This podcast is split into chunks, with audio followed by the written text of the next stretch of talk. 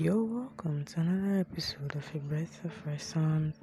Sit back, relax, taking a breath of fresh Psalms unto God.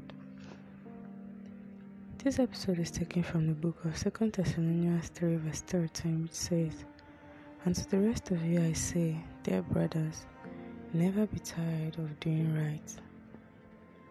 King James Version says, But ye, brethren, be not weary in well doing. We know what things are right. We know what things we should do.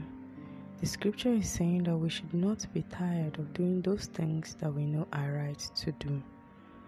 This is an encouragement. An encouragement to not look at the blessing that comes with doing what is right to do it, but rather to do what is right because it is the right thing to do. Let us therefore stay strong and keep on doing what we know we should do. Amen. To all my new and returning listeners, thank you for listening. As you're touched and refreshed, consider sharing to others to make sure they are refreshed too. I'm still your hostess, Grace James. Also remember to always take in a breath of fresh psalms.